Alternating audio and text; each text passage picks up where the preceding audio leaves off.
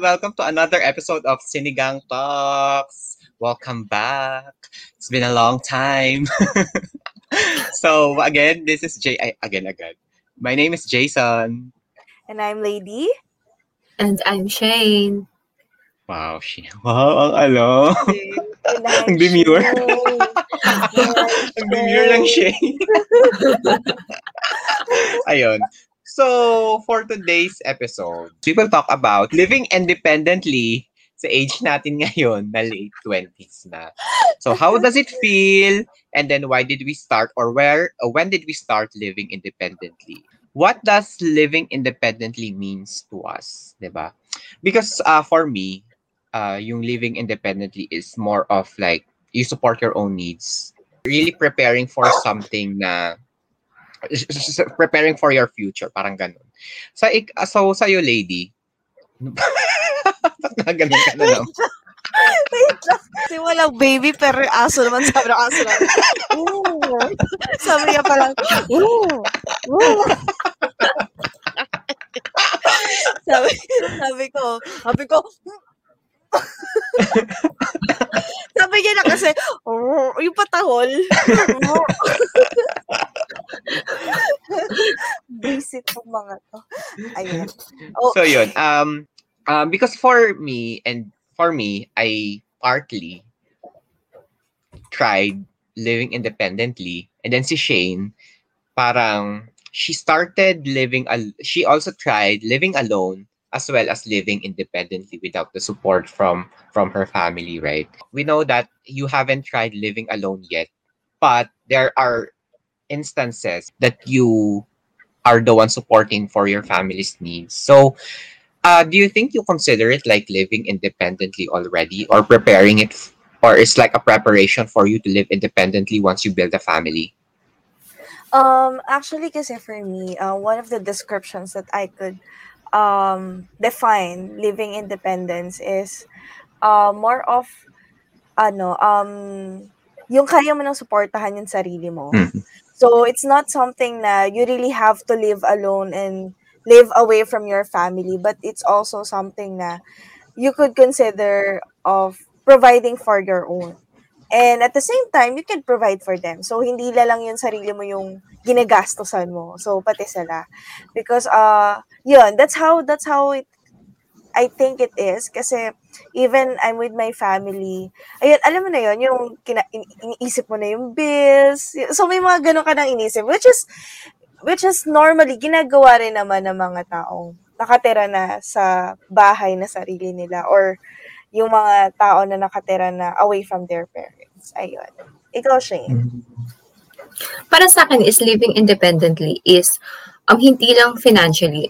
Uh, kunyari ako, nung college ako, I started living independently but I still get allowances from my parents.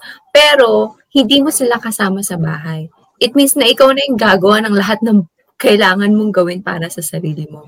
So, and the another one is living independently. Yun nga, ito na yung talagang fully grown ka na, na Mhm. ikaw na yung, ikaw na yung gagastos para sa sarili mo. Independently, hindi lang siya financial, but um, sa buhay mo, na pag, nagkaka, pag nagkasakit ka, you don't have someone na magbibigay ng gamot sa'yo or like that.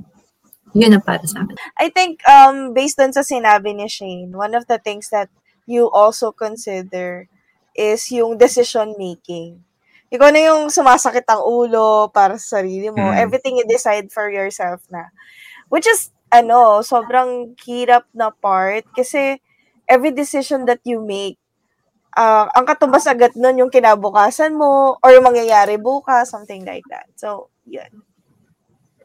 Siguro ano rin no, si Shane, at least yung preparation niya is ah ayun, nag-start muna siya living alone, right? Tapos pa ano siya, pa it gets hard kasi parang every after every phase of her life, let's say yun nga college college days niya, she started living alone with the support of her family. But the, you know, yung uh, mentally and ay yung yung physical, mental and emotional preparation mo is parang na shape na siya for you to be prepared on the next phase of your life na ikaw na yung magsusupport naman na ng needs mo. At least, di ba, hindi siya na culture shock na pag tungtong niya ng, or pag graduate niya ng college, bigla siyang mag, bigla siyang titira mag-isa. So at least, di ba, it's a good preparation for Shane to, to, to live independently by the means of providing her needs as well, emotionally and physically. But for, pero ikaw lady, nagsusupport ka na sa ano mo, nagsusupport ka na sa family mo in some ways.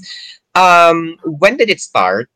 Nung nag-ano ka na, nung nung nag-try ka na mag-support and na-feel mo na yung ano, sense of responsibility? Um, ako, nung nawala yung mom ko, actually kasi nawalan kami ng someone who really directs our life. So, siya talaga yung parang who decides for us. Everything that happens here in the house, siya yung nagko-control. And even when it comes to um, budgeting the money, siya din yun. Halos lahat siya yung gumagawa. So, even even for our business, siya din. So, it was really hard for us. And talagang masasabi kong napilayan kami. So, even we have our dad, uh, it's still different when you lost your mom. So, yun. So, since I have to be there for my dad, parang, ano, uh, I really have to take the responsibility of my mom.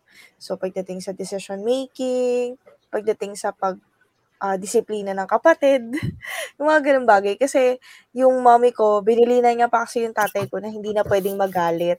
So, wala akong choice. Ako yung nagagalit. So, ako yung nasa-stress. Eh. so, yun. Tapos, yun, pati sa uh, pag-budget minsan na pera. Though, ginagawa pa rin naman yan ng papa ko. Minsan lang, parang nag-uusap kami sa mga bagay-bagay. Kumbaga yung decisions ngayon is kasa involved na ako. So, yun. Pero ang pinaka-challenging is, hindi, hindi, uh, siguro isa na yung pag-budget ng pera. Pero mas challenging yung magdisiplina ng kapatid. So, so yun yung pinaka-challenging talaga. mas mahirap magdisiplina ng matanda na kaysa sa bata pa. yun. Ikaw, Shane. When I entered college, I tried na mag-uwian. Sa San Pedro lang naman kasi ako eh. So, San Pedro, Laguna. So, malapit lang naman siya sa Manila. Um, kung tutuusan is just 45 minutes kapag nagbabas ako noon, papasok. Nasa Loton na ako kapag 45 minutes na yon Parang ano, pipikit pa lang ako sa bus eh, pag maya-maya, Loton, Loton, gagano na yung konduktor. Pero ang struggle yung pag-uwi. Because the time that I entered college, ginagawa yung Skyway Alabang. If you remember, oh no, no, because I'm uh, from South. So, ako kasi, kung mga listeners natin na mga taga-South, oh my God, mararamdaman nila to. 2010, guys, nag-start yon Yung Skyway na yon So, kapag uuwi na, pag umaga, walang problema. After 45 minutes, nasa, ba, nasa ano na ako, nasa school na ako. 45 to 50, like that. Pag, nung pa, pag uuwi ka na, time, times 3, times 4, yung, yung traffic. Parang alam mo yun, naubos na lahat ng kanta dun sa MP3 ko. Di pa ako nakakarating ng San Pedro, Laguna. Parang ano to? Nakabisado ko na yung bawat sulok ng building ata. Ano pag tinitignan ko yung SM Bikutan, ganun ka-traffic kasi 3 hours, 4 hours yung biyahe ko.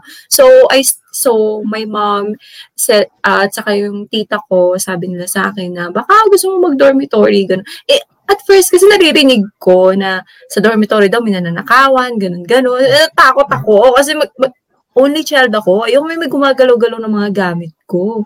So, sabi ko, pero no choice ako. Gusto, araw-araw akong mag, ano, mag 4 hours na biyahe, San Pedro Laguna. At hindi ako, uh, umuwi lang ako pag weekend. Kasi that time, that time, weekend, wala nang traffic. Usually, yung mga bagay like, uh, natutuwa ko noon na nung nasa dormitory ako mag-isa, na yun, ako yung bibili ng pagkain ko, kailangan, pero yun nga, kapag bago-bago kang mag-isang, mag-isang, ano, independent, ng independent ka, puro, puro ka fast food kakainin mo. Siyempre, 7-Eleven is life, mga ganun. So, pero, pero eventually, natuto din ako, ganun. So, yun, doon nag-umpisa. Dahil sa traffic. Sa traffic, kaya ako independently. Until nagtuloy-tuloy na yun hanggang graduate ako. hanggang sa napunta ako dito. Hindi na ako nag-uuwian. So, independent na ako since first year college. So, yun. Ako naman, um, I, siguro masasabi ko na partially. Nag-start nung second year college, siguro. Or, yeah, second year college. Kasi, si ma, lahat, di ba si daddy na sa ibang bansa. Tapos, nung time na yun, si mami, nagkasakit yung, ano ko, yung, yung grandparents ko. So, walang mag-aalaga. So, you, siya, pumunta siya sa Mindanao. Kasama naman yung tatlo kong kapatid. So, ako lang iniiwan sa, ako lang iniiwan sa Manila kasama yung lola ko. So, what my uh, father usually do, sa akin, dumediretso yung pera na pinapadala niya. Kasi eh na, babawa, ibabawas ko na yung sa tuition, ibabawas ko na yung sa allowance, ibabawas ko na yung allowance din nila mami dun sa probinsya, papadala ko. So, I think nag-start siya nung time na yun na I could say that it's a preparation for me in term of in terms of financial uh, budgeting. So, in terms of living alone, uh, maybe nag-start siya nung 2016 or 2017 when I started nung ano na, nung hindi na ako masyado umuuwi ng bahay. Nag, nag-apartment na rin ako. So, from there, natuto na, I think masasabi ko na siya na yun na yung I, I was living independently in all terms. Kasi ako na yung nagpo-provide ng needs ko. I don't ask assistance from from my parents anymore. Tapos yung extra, yung hirap ng magbabayad ka ng monthly bills, magbabayad ka ng rent, yung in terms of budgeting, mas naging mahirap siya. Pero I think it's a very good way for me to prepare, most especially now sa, sa kalagayan ko ngayon na at least I, I'm well equipped. I know what to do dahil dun sa experience kong yun. Ayun. So, sa living independently naman, there are some reasons, right, why we decide kasi there are some reasons na we or we yeah we live independently because we want to be trained in the near future and we live independently because there are certain reasons. Sa tingin mo, lady, naiisip mo ba ang bumukod na? Um, ako right now, oo. So, matagal ko na talagang gusto kasi technically before, even nung, nung mga first few days ko pa lang sa work, I've been really asking my parents na bubukod na ako. Pero they don't want me to. So, ayaw talaga nila. Pero gusto ko nang matuto kasi ever since nung bata ako, masyado akong alalay, yung alalay ng magulang.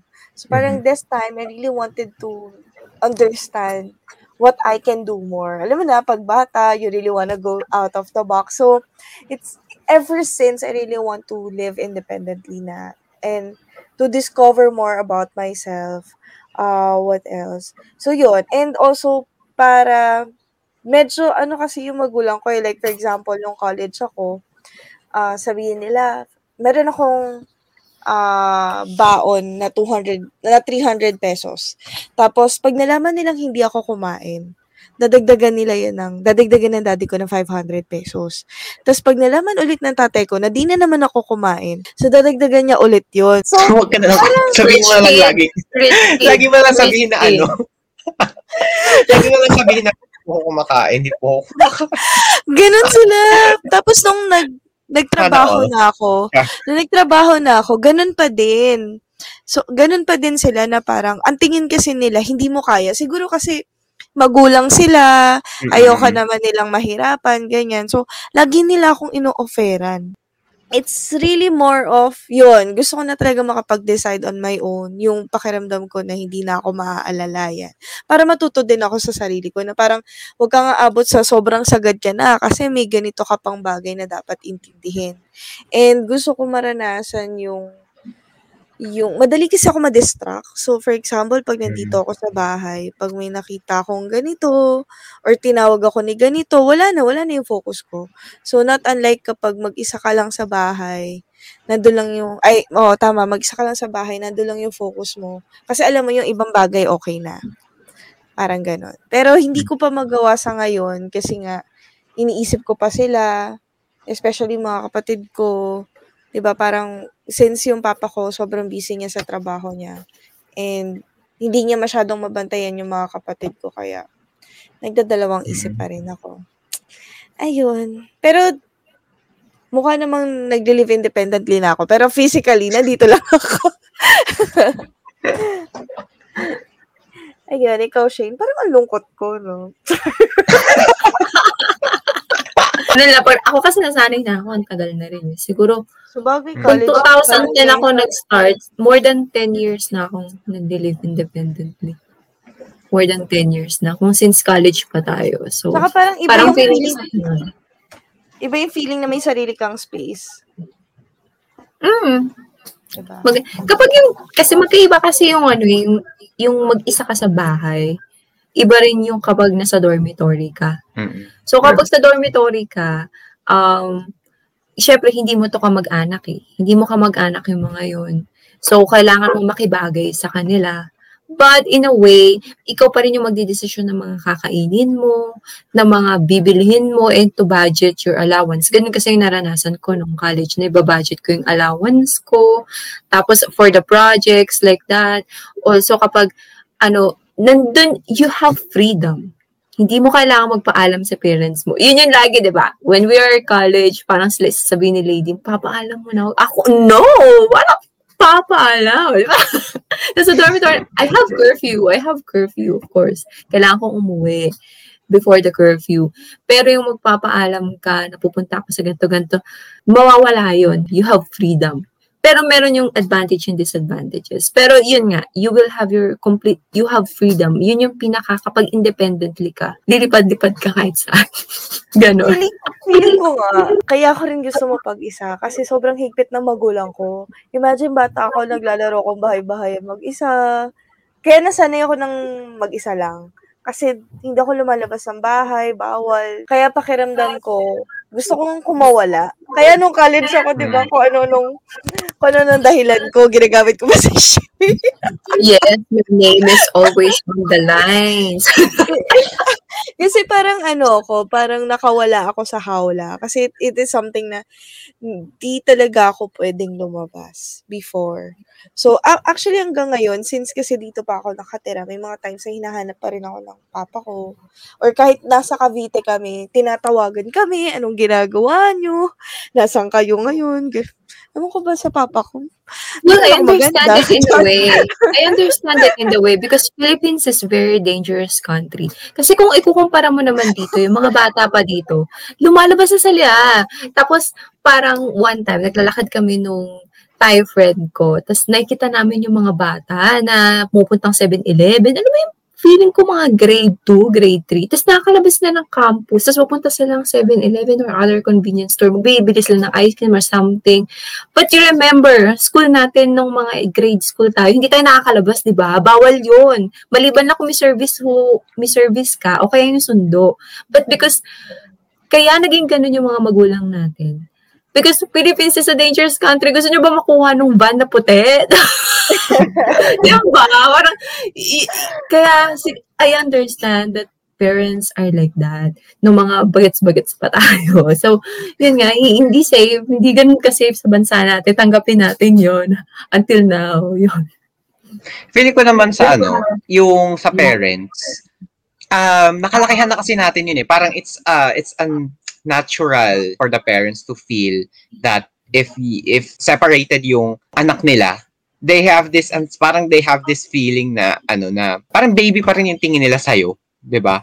Kasi ganun parang kinalakihan na ng bawat Filipino and Filipina parents na uh, overprotective, I think, compared to other countries, 'di ba? So nalak- nakalakihan na talaga natin yung ano, yung ganung ugali ng parents. And I think also for for lady, um she you want to live alone independently but you are already living independently by the means of providing your own needs right Yes. it's Yung like financially um, independent. Financially yes, independent. financially Yeah. independent and for Shane I think um she started learning uh, living independently. I mean, because siguro kasi pag halimbawa, yun nga, yung point niya kanina na pag may sakit ka, no one will take care of you, no one will will look after you pag may sakit ka. Yes, it's like one of the maybe disadvantage of living alone. that's why sometimes you also need to consider if we live in there are also options na if you live independently you have an option to live with someone independently like a friend or a colleague. Though magkasama kayo at least you are on your own. In terms of the challenges uh, lady sa tingin mo ano pa yung mga challenges? Yung mga, ano yung mga challenges na may-face mo pa if you attempt to live independently? Ah, nag-isip eh, no? Nahirapan. Nahirapan. Kasi laging may sinasandal. Charot. Ayan. So, I actually for me, yun ko, yun nga kapag uh, ano ba to? Wait nga. What are the challenges that we face? Hindi, inisip ko kasi kung di, oo. Or ano yung mga challenge, ano yung mga challenges na, ano yung, oh sige, yung for you siguro, ano yung mga challenges na, mahaharap, ano yung mga possible challenges na haharapin mo if you intend to live alone independently? Uh, for me, ano, kapag may sakit, umiiyak ako nung time na may sakit ako kasi hindi ako sanay sa pakiramdam na walang umaalalay sa akin. So, walang nagre-remind ng gamot ko, ganyan. Tsaka pag may nararamdaman ako, sanay ako na may tao. Hawakan mo lang ako, parang I feel at ease, ganyan. Pero nung time na yun, wala akong mahawakan. So, umiiyak lang ako. Pero hindi ako na umiiyak kasi naawa ko sa sarili ko. Ewan ko, napaka-arte ko kasi. umiiyak ako. ewan ko ba, ganun, ewan ko ba. Siguro parang naramdaman ko na wala akong masandalan. Or, siguro kasi bossy ako, wala akong mautusan. Charot. Ayun. So, pagdating sa budgeting, minsan kasi, dahil kahit alam kong medyo sagad na ako, pag alam kong may pera pa ako, sinasagad ko. Siguro kasi sanay ako nang nandyan si papa ko. Pag alam niyang wala na ako, anytime pwede niya akong bigyan. So, feeling ko yun, mag, sobrang magiging challenge sa akin yun. Tapos meron pa isa, is yung pagluluto and yung pagkain. Kasi dati, nung naranasan ko maiwan sa bahay, ah hindi ako kumakain. Parang mga isang linggo, wala akong ganang kumain pag wala akong kasabay. So, mas, minsan mas pipiliin ko na lang matulog, ah Hmm. kesa kumain, or, yon Yung pagluto, marunong naman, pero hindi lahat ng klase ng pagluluto kaya kong gawin. Kasi yung panlasa ko nga iba. It's more of matabang. Ayun. I think yun lang naman. Pero, Yung mga, pero feeling ko, mas marami pa akong haharapin kapag naranasan ko yun. Kasi lahat ng desisyon, lahat ng pwedeng, um, ano ba tawag doon? Pwedeng, ta- ano ba? Pwedeng challenges na maranasan mo is mag-isa ka lang eh. Wala kang kasamang haharapin yun. Ayun. Ikaw, Shane. Ako wala man akong problema kung wala akong kasama harapin yun. Pilay niya. Ako naman wala akong problema kung wala akong kasamang harapin yun. Ah, Pero I I don't Shane, know. ano, I think kay Shane, ah, ano yung mga challenges, ano yung mga challenges na na-encounter mo pa? Nung nag, nag, nag-move ako sa, nung nag-college ako, nung dormitory, siguro ang struggle ko sa dormitory, of course, pakikisama sa ibang tao. Parang nga doon ako nahirapan pa makisama sa ibang tao eh. Kasi nga, nasanay naman na, mag-isa naman talaga ako ever since. Doon, nung natutunan ko nung, natutunan ko sa dormitory to live alone, uh, I, not living alone eh, like, independently from my parents, pagbukod, is yun, makisama ka sa tao na, ah wag kang maging maingay kapag may ibang kung nag-aaral yung mga ka-dormmates mo, mga ganon. Then, ah sa pagkain, siguro challenge yun sa, yung sa pagkain kasi, oh, siguro yun. Kasi pag, syempre, pag uwi ko, kahit naman noon nasa bahay ako, nung high school ako, may pagkain doon May iniiwan. Oo, sa kasi na nagpe-prepare. may nagpe-prepare siya na ni- nitingnan ko na lang yung note na, ah, okay, ito yung kakainin ko, ganun, ganyan. Pero nung I started live alone, syempre ako yung mag-iisip ng kakainin ko, which is mahirap yun, alam naman natin yun, di ba? na mahirap mag-isip ng kakainin. Eh, ako pa naman, si gaya-gaya ko. Eh, ewan ko, oh, gusto ko talaga yung, ah, o kaya yung gusto ko yung binibigay lang yung pagkain sa akin. O kaya sumasama lang ako sa mga friends ko, ganun, na para kung ano yung kakainin nila, sama na lang akong ganun. So, siguro yung struggle ko lang naman kung ano yung kakainin. Groceries. Gustong gusto ko kasi mag-groceries. So, so, hindi siya challenge sa akin eh. Hobby ko rin yun eh. So, So, more of, ano, more of, um, struggle mo is, um, yung pakikisama, no? Yung, oh, pero uh, eventually, natutunan Oo. ko rin naman. Oo. Pero at first, at first, syempre, makasama sa ibang tao na hindi mo family. Kasi syempre, ang lagi ko lang naman kasama sa bahay nun is yung mom ko. So, kami dalawa lang naman. So, yun. Ingatan yung gamit.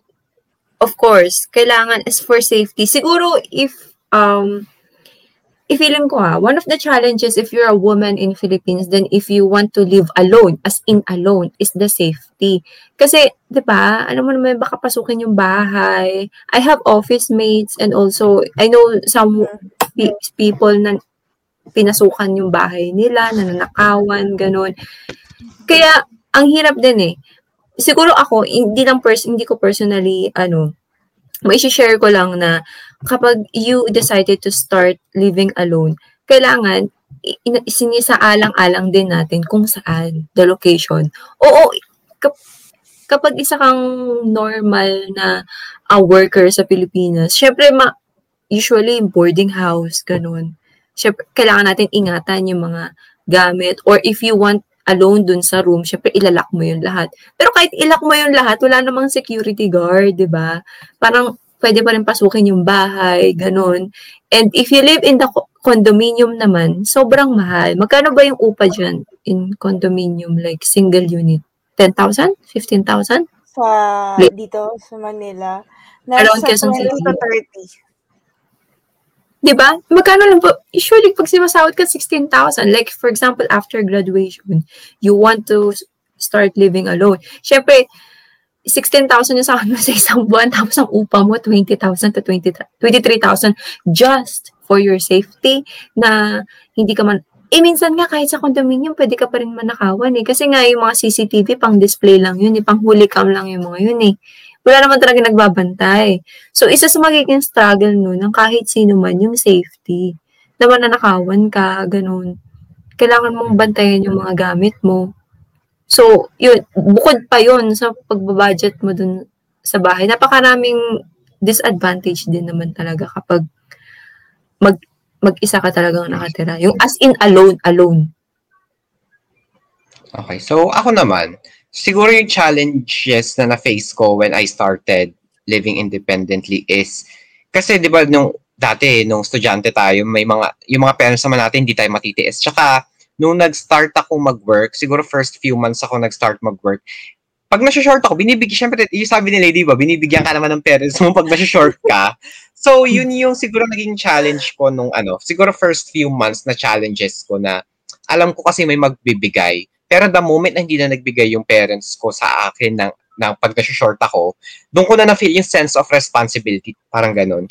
And also one challenge that, that you could face is parang yun nga, magiging lonely ka. Kasi mas nasanay ka na ano eh, parang 20 years. Siguro kung nagtrabaho ka, kung tumira ka man sa parents mo ng 20 years or more than 20 years, nasanay ka na andyan yung kapatid mo, andyan yung parents mo, or kung ano man. Parang you might feel a little bit lonely, lalo na kung hindi naman, kung sobrang layo din ng ano mo, sobrang layo mo din from your family. Pero I feel ko at first lang naman, and once, you know, once, once na, na, na, nasanay ka na, parang ma-outgrow mo na rin yung ganong feeling of yung feeling of loneliness.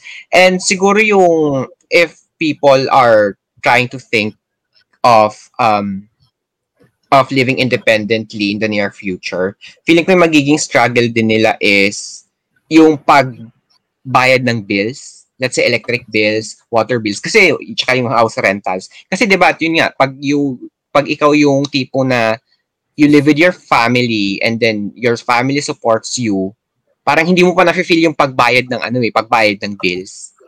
'Di ba? Siguro yun yung magiging isa sa struggles ng taong kung gusto matry to live independently, yung pag pag-manage din nila ng finances. And also may mga advantages and disadvantages din naman yung living independently. And uh, for you guys, uh, what are the considerations if people would like to to to live independently? Um, For me, it's really of something na to find out what you can do. So, yun yung number one. Kasi, habang nandito ka sa magulang mo, ah, hindi mo pa alam eh. Hindi mo pa alam kung hanggang saan yung kaya mong gawin. Tsaka, ah, yun nga, um, ang maganda kapag nag-live ka independently is that you'll discover something from yourself. Na, ah, kaya ko palang gawin to kahit wala yung parents ko. Sometimes nga, kapag di ka marunong magluto, napipilitan ka ng matutong magluto, di ba? So, even yung paglalaba, lalo na yung mga bata na uh, nasanay na talagang magulang nila yung gumagawa ng halos lahat ng bagay. Di sila nagugas ng pinggan, yung mga ganon, yung mga simpleng ganon, matututunan mo yun kapag, uh, yun, nag, tumira ka sa isang lugar na mag-isa ka lang independently. Uh, what else? So for the considerations, just make sure na handa ka emotionally, financially, I guess, um, mentally. Kasi minsan, di ba, syempre pag malungkot ka, wala ka nang kakausapin, mag-isa ka lang. Pag gusto mong kumain, may ibang tao na mas gusto nang kumain ng may kasama. But this time, wala ka nang kasama. So, you really have to be ready in terms of those things and also knows parang always make sure also that you take care of yourself. Mamaya naman, pag tumira ka mag-isa because you have the free, freedom, i-abuse mo naman yung katawan mo. So, I think those are the things that you need to consider. Ikaw, Shane. If you want to live alone, of course, dapat financially capable ka. Eh, syempre, pambayad mo ng bills. Baka mamaya, syempre, ang init-init, mag-aircon ka 24 hours or like, syempre, ang diba? Yeah. Parang, kasi syempre, sanay na sanay ka sa bahay, ganun, kasi parents mo nagbabayad. Pagdating mo, tapos nandun ka sa ano, na nag-solo ka, nag-aircon ka ng bongga, eh, malamang, dapat, fin- dapat handa ka, handa ka.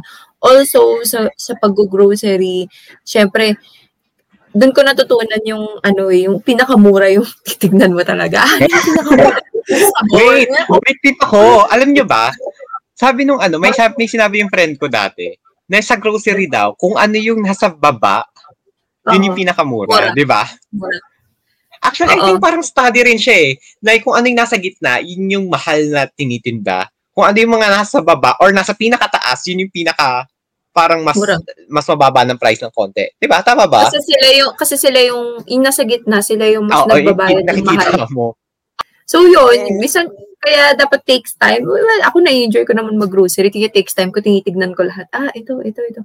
Alam, kailangan ano ka, hindi ka na choosy. Kung dati eh sa bahay mo eh nagda-dove ka, uh, mag-life boy ka na kapag mag-ano? Mag-ano? Life boy. Hindi mo alam yun. Oh my God. Ay, ang asosyan talaga itong friend natin, 800 pesos per day allowance. O, di ba? Boy. 1K eh. 1K Oh my God. Hindi na alam yun. Uy, pero dati ano, sobrang kuripot ko. Kasi kahit yun, kaya, kasi nagagalit yung parents friends ko. Like, for example, uuwi ako, be, hilong-hilo ko. Yung pala, eh, hindi kasi ako kumain noon. Kaya, at sabi nila, sabi nila sa akin, oh, bakit, ano, bakit ganyan ka, ganyan. Sabi ko, ma, pahingin pagkain. Tapos sabi niya, bakit? Hindi ka ba kumain? Sabi ko, hindi. Nasaan pera mo? Nasa bangko. so, yun na. Lagi nang, every time, kahit tayo, Shane, pagkakain tayo sa McDo, uh-huh. tatawagan ko tatay noon. Tatay ko noon, sabihin ko, pa, nag-McDo ako, bayaran mo to, ha, ganun.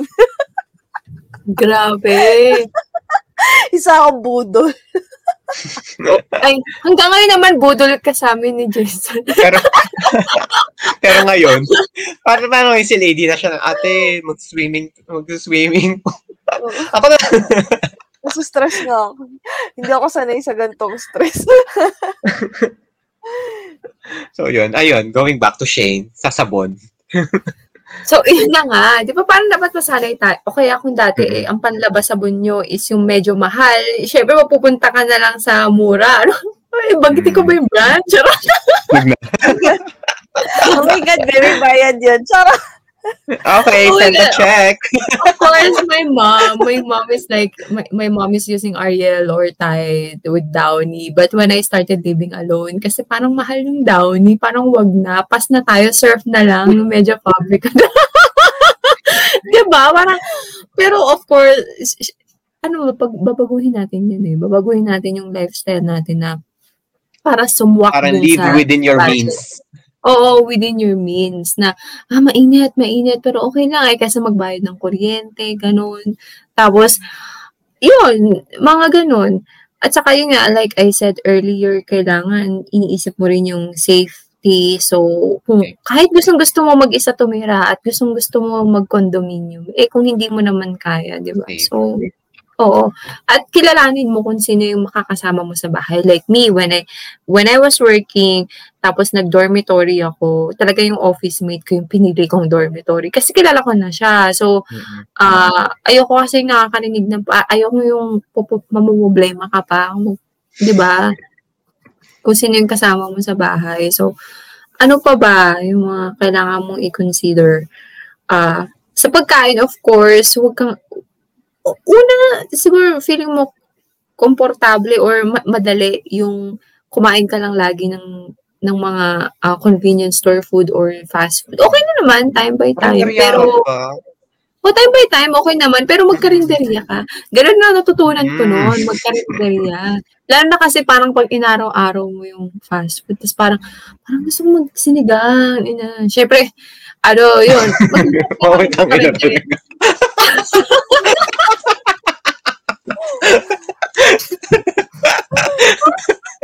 Sige, ko edit. Diba? Parang Oo, huwag na i-edit. Huwag mo na i-edit, di ba? Parang, di ba, oh, gusto ko kumain noon. So, kailangan pumunta kang karinderya. Parang, eh, pag sa dormitory, hindi ka naman makakaluto usu- usually, di ba? Mm. Yung mga dorms, Diba? hindi ka naman makakaluto. Kung sa bahay, actually ako, nung na, natuto lang din ako magsaing nung nasa, ano na rin ako eh, live independently na eh. Kasi, dati sa bahay naman, naka-rice cooker, pero hindi ko pa natatry yung ano, Yung yung, ano? talagang sa apoy-apoy. Oh my God. so, ano-ano pa, ano bang consideration? Nga, sabi ni, like sinabi ni Lady, yung freedom, yun, mag Mm. mag-ingat, mag-ingat kasi, di ba? Yeah, you have freedom, pero dapat alam mo yung limits mo. Di ba? Walang nagbabantay sa'yo, mas nakakatanda, di ba? Ganun. So, yun. Alam niyo na yung limits nun. Ibig sabihin. So ako for the advantage and siguro considerations if you would like to live independently. Siguro for me the advantage kasi siguro ano masaya na ako kasi less ut ngayon ta- tsaka nung hindi na ako nauwi sa bahay. Parang less utos less utos sa ano sa magulang ganun. Tsaka kasi syempre, dati pag nasa bahay ka, oh, gising ka na ng alas 8. Pag day off mo, di ba, minsan, gising ka ng alas, alas 9, ano na daw, tanghali na daw, Diyos ko. Tapos syempre, parang gusto mo naman na ano, di ba? Parang may times na gusto ko na matulog hanggang alas 3 ng hapon, ganyan. Syempre, isa rin yung advantage na pag, ma- ano ka na, pag mag-isa ka na tumira is, yung, yung freedom, basically. You, you can do whatever you want with your own limits. And then, uh, advantage din is it shapes your maturity.